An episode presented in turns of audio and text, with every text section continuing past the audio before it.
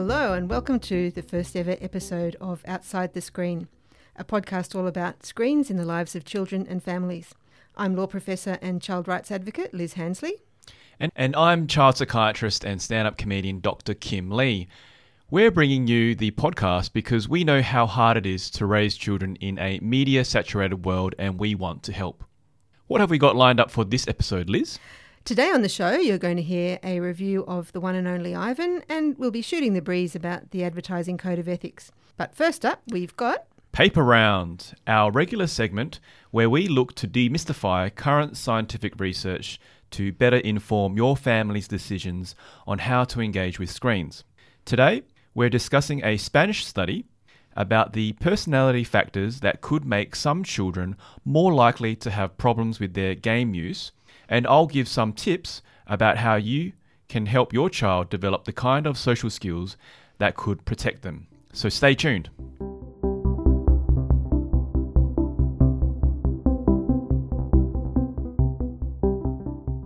As Kim said today in Paper Round, we're looking at some research out of Spain about children's game use and the kind of personality characteristics that might uh, be risk factors for problematic game use. Kim, why did they do this research?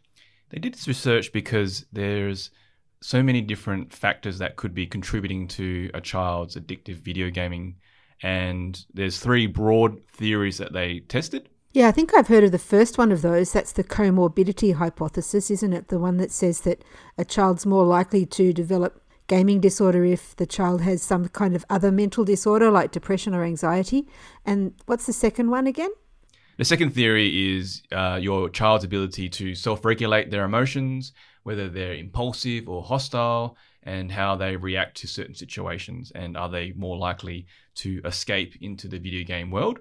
And the last theory is the theory about your child's social skills and their ability to say no in certain situations, their assertiveness, and uh, social interactions and relationships and family dynamics. Right. What did they find once they looked at all that stuff? Well, they found that for girls, uh, their time spent playing during the week and on the weekend, higher anxiety and lower family functioning was related to more addictive video game playing.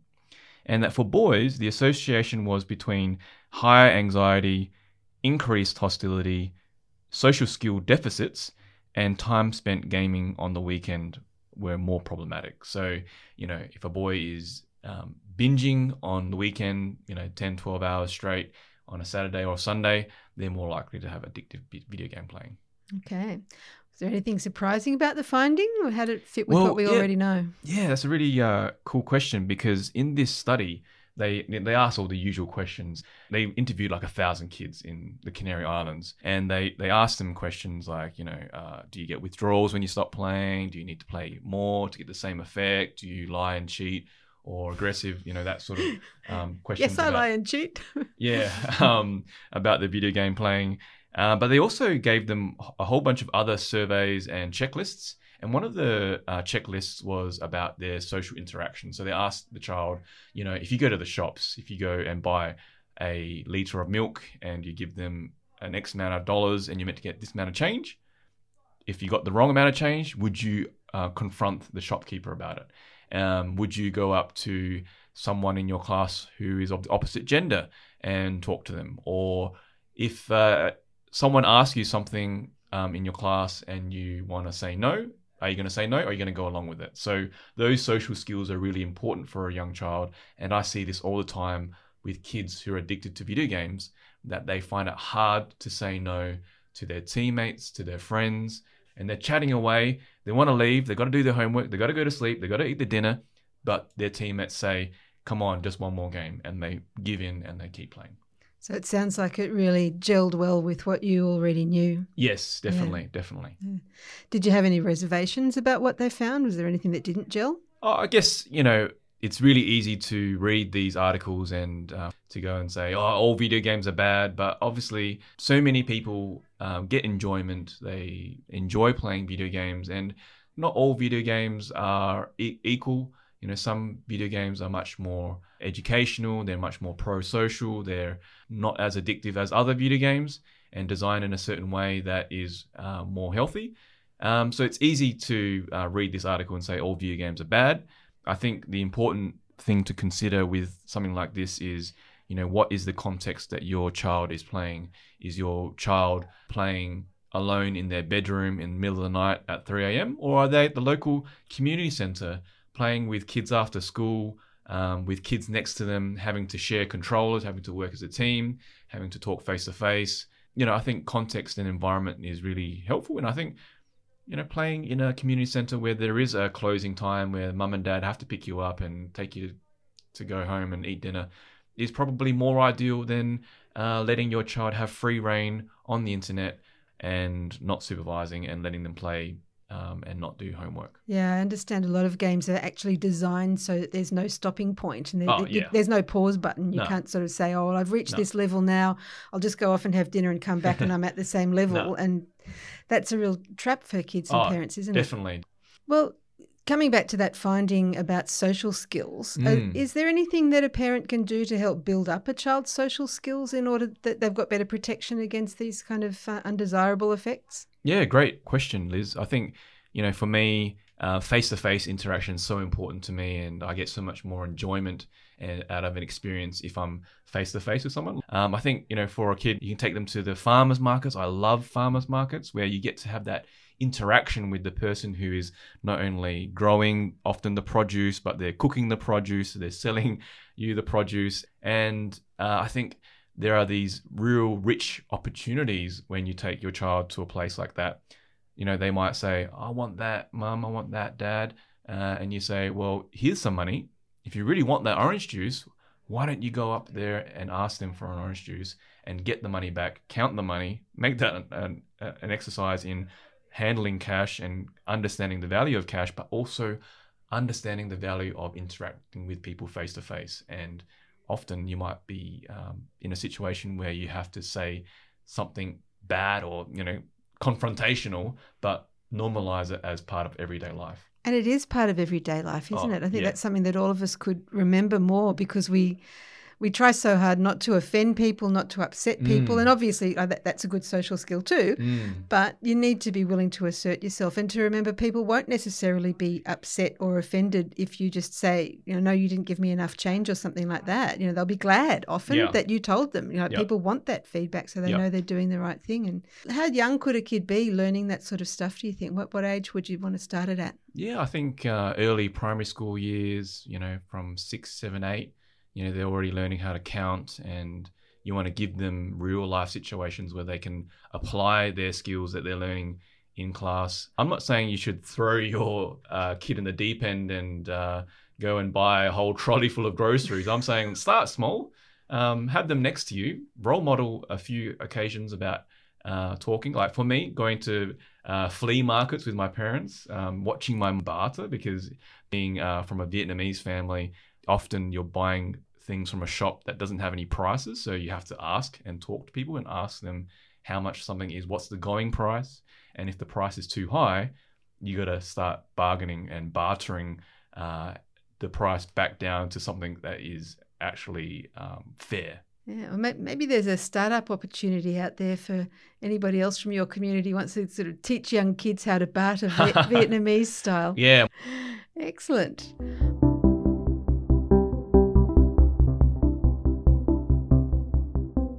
Well, there were a couple of pretty interesting tips from Kim about steps you can take to help your child avoid some of the pitfalls of gaming. The paper was by Ascension Fumero and colleagues. The title is The Risk Factors of Internet Gaming Disorder Symptoms in Spanish Adolescents, and it was published in volume 111 of the journal Computers in Human Behaviour. Full details in the show notes. Now it's time for our movie review, and Daniela is going to take us through a recent Disney release about a very special gorilla. Gorilla that can draw. A gorilla who draws. Ah! Now that's something. Dad. Oh boy. Daddy told you I can draw. Look. The press is gonna eat this up. Oh. A gorilla who can actually draw. Now that's that's like mwah. That's a game changer. Game changer.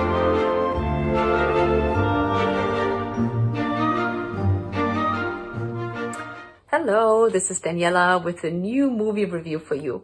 And today is about a brand new release on Disney Plus based on a true story and adapted from Katherine Applegate's award-winning book of the same title. The one and only Ivan.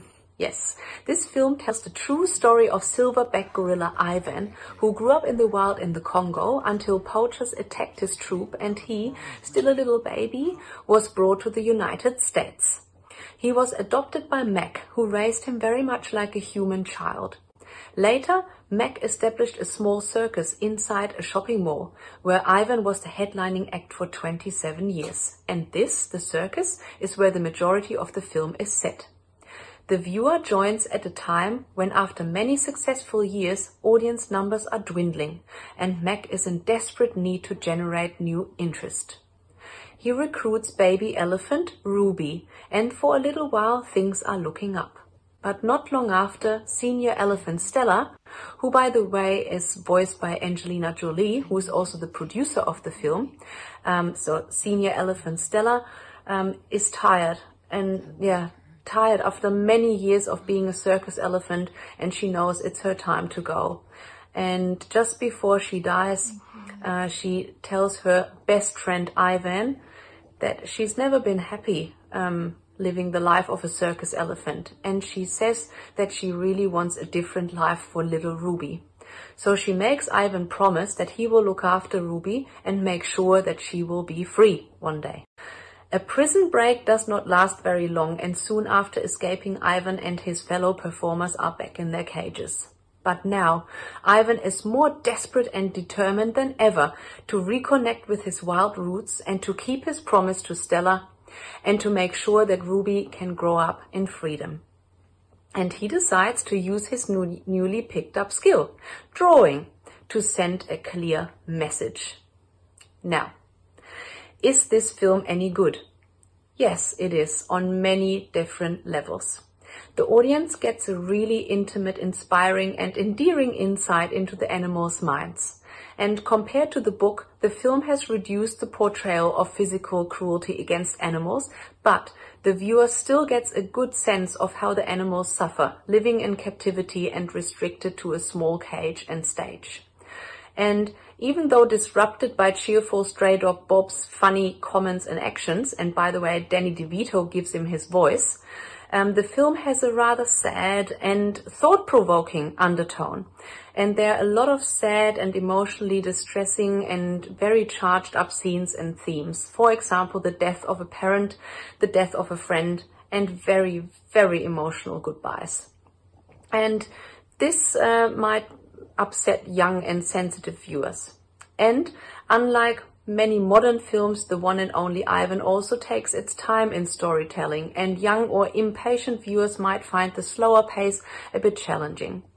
Nevertheless, or maybe exactly because of these aspects, the one and only Ivan is a great pick for families who are looking for an inspiring film that contains many important messages and positive role models and raises questions about animal rights and welfare.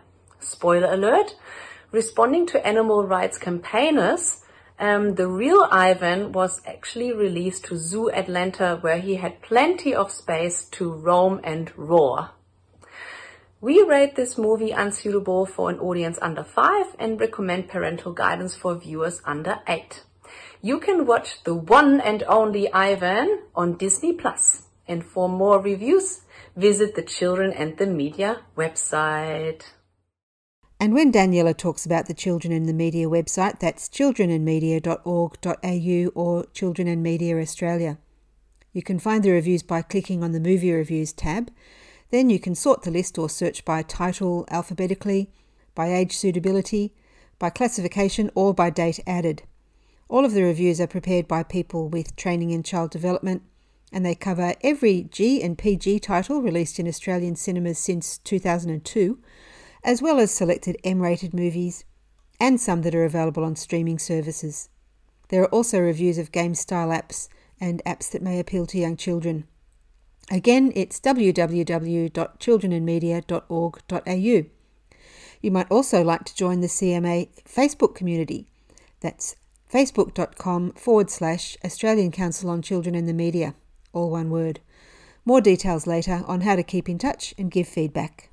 Now it's time to have a chat about our policy development of the day.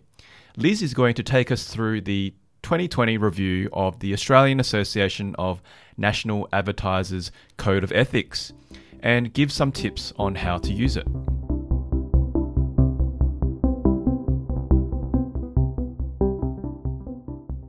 What is the AANA Code of Ethics and why was it being reviewed? Well, the Code of Ethics is a self regulatory code that has been developed by an industry body. There's the Code of Ethics that has certain rules written out in it, and then there's also practice notes, Yeah. which give more detailed guidance on how the rules will be applied. This code isn't enforceable in any way, which is a really important thing to remember about it. Um, there aren't any fines or penalties available for breaches, it's all completely voluntary. And it's also completely reliant on members of the public to make complaints about breaches. There's nobody whose job it is to go out and detect breaches, there's no like police force or Yeah. anything. Uh, there's no ongoing monitoring. So it's up to people like you and me and our listeners to notice something's wrong and uh, go and check the code and see if it's worth uh, complaining. Right. This review happened for no particular reason. It's routine. They just do it every few years or so, and they have a procedure. They call for submissions and so on. And the organisation that I'm president of wrote a submission to the review, and um, they maybe took it into account, maybe not. Yeah. So what did the ACCM say in its submission to the review? We had two main points, one of which was quite general and one was fairly specific. One was about how the nature of the audience gets factored into decisions, like whether they look at how many children are likely to be in the audience. Um, I mean, we think about children because that's the kind of organisation we are, um, but there might be other subgroups who might be more numerous in some audiences than in others, and should that be taken into account when you're looking at whether advertising is appropriate or not? That's the, the big, broad question. The other one that we were really concerned about was what happens with scary stuff, because particularly when scary movies are being advertised there can be very very scary images associated with Right. them that are you know in very large format in public places like on Yeah. the backs of buses and so on Uh-huh. um, so we, we wanted to encourage them to put something in the code to address that kind of advertising. Uh-huh.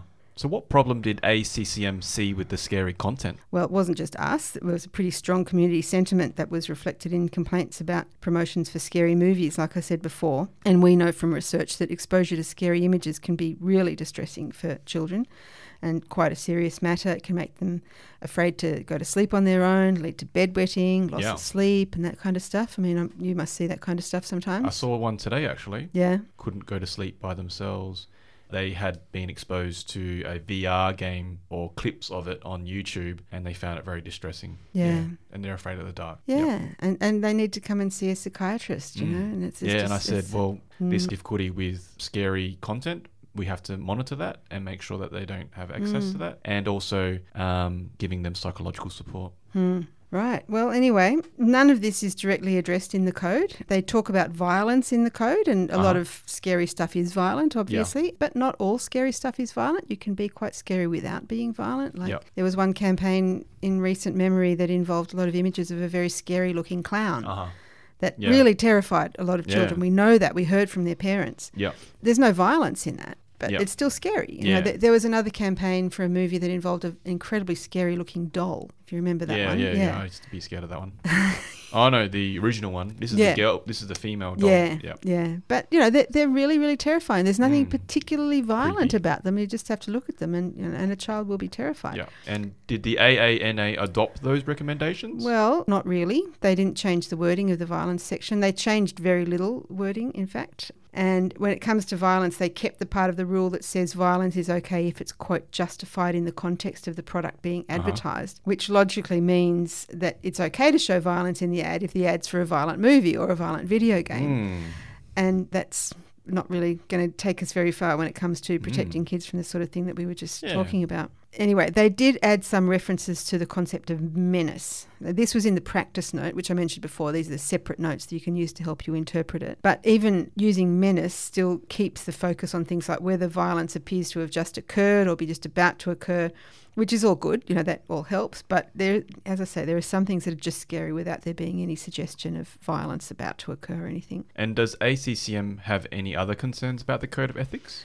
Well, coming back to the fact that it's down to ordinary people out there in Yeah. TV land or internet land or wherever to notice what's wrong and then take the trouble to complain, then you know you want to make it fairly clear that there's been a breach because otherwise, you know, why would a person out there, a consumer, take the trouble to complain if the rules aren't really clear? But they make you jump through a few hoops to figure that out. Uh-huh. There's so much that's buried in the practice notes, which not everybody would have the time or the energy to look up, which is unfortunate. And something that requires members of the public to make complaints should be as user friendly as possible, and we don't think this is. And we'd really like to see a lot more attention to problems like advergaming, collection of personal data via online marketing, all those modern problems that it still really hasn't picked up. So there's a few gaps still to be considered, and um, I really hope that people will keep an eye on that. Certainly, take the trouble to complain if there's something that you're not happy with. And you know, my advice actually would be: don't worry too much about the code. Just say what you don't like about it. Um, well, look at the code if you want to, but. Yep. If you can't be bothered, still write in. You know, you- There's a form online that you can use, and, and it, it doesn't take long to do that. And you just register that you're not happy with that kind of advertising, even if it's not upheld as a complaint. You've still got that expression of your view Yep. as a member of the community, which you know they're going to have to take into account sooner or later if Yep. enough people are doing it. So it's still worth writing in, Definitely. even if you're not completely sure. Yeah, so that's about it, and um, we'll be reporting back on how all of that's going in due course. Thanks, Liz. Thank you, Kim.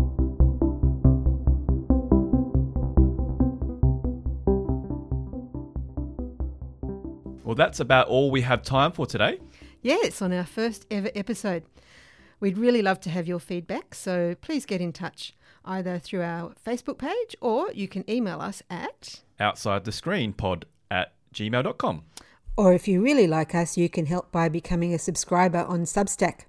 Details are in the show notes, along with a range of further info about the things we've been discussing. You can rate and review us on your listening platform to make it easier for others to find us. You can also catch up on all things gaming addiction related on my website cgiclinic.com or even book a consultation for me to see your child. And, this, has been the team from Outside the Screen. See you next week.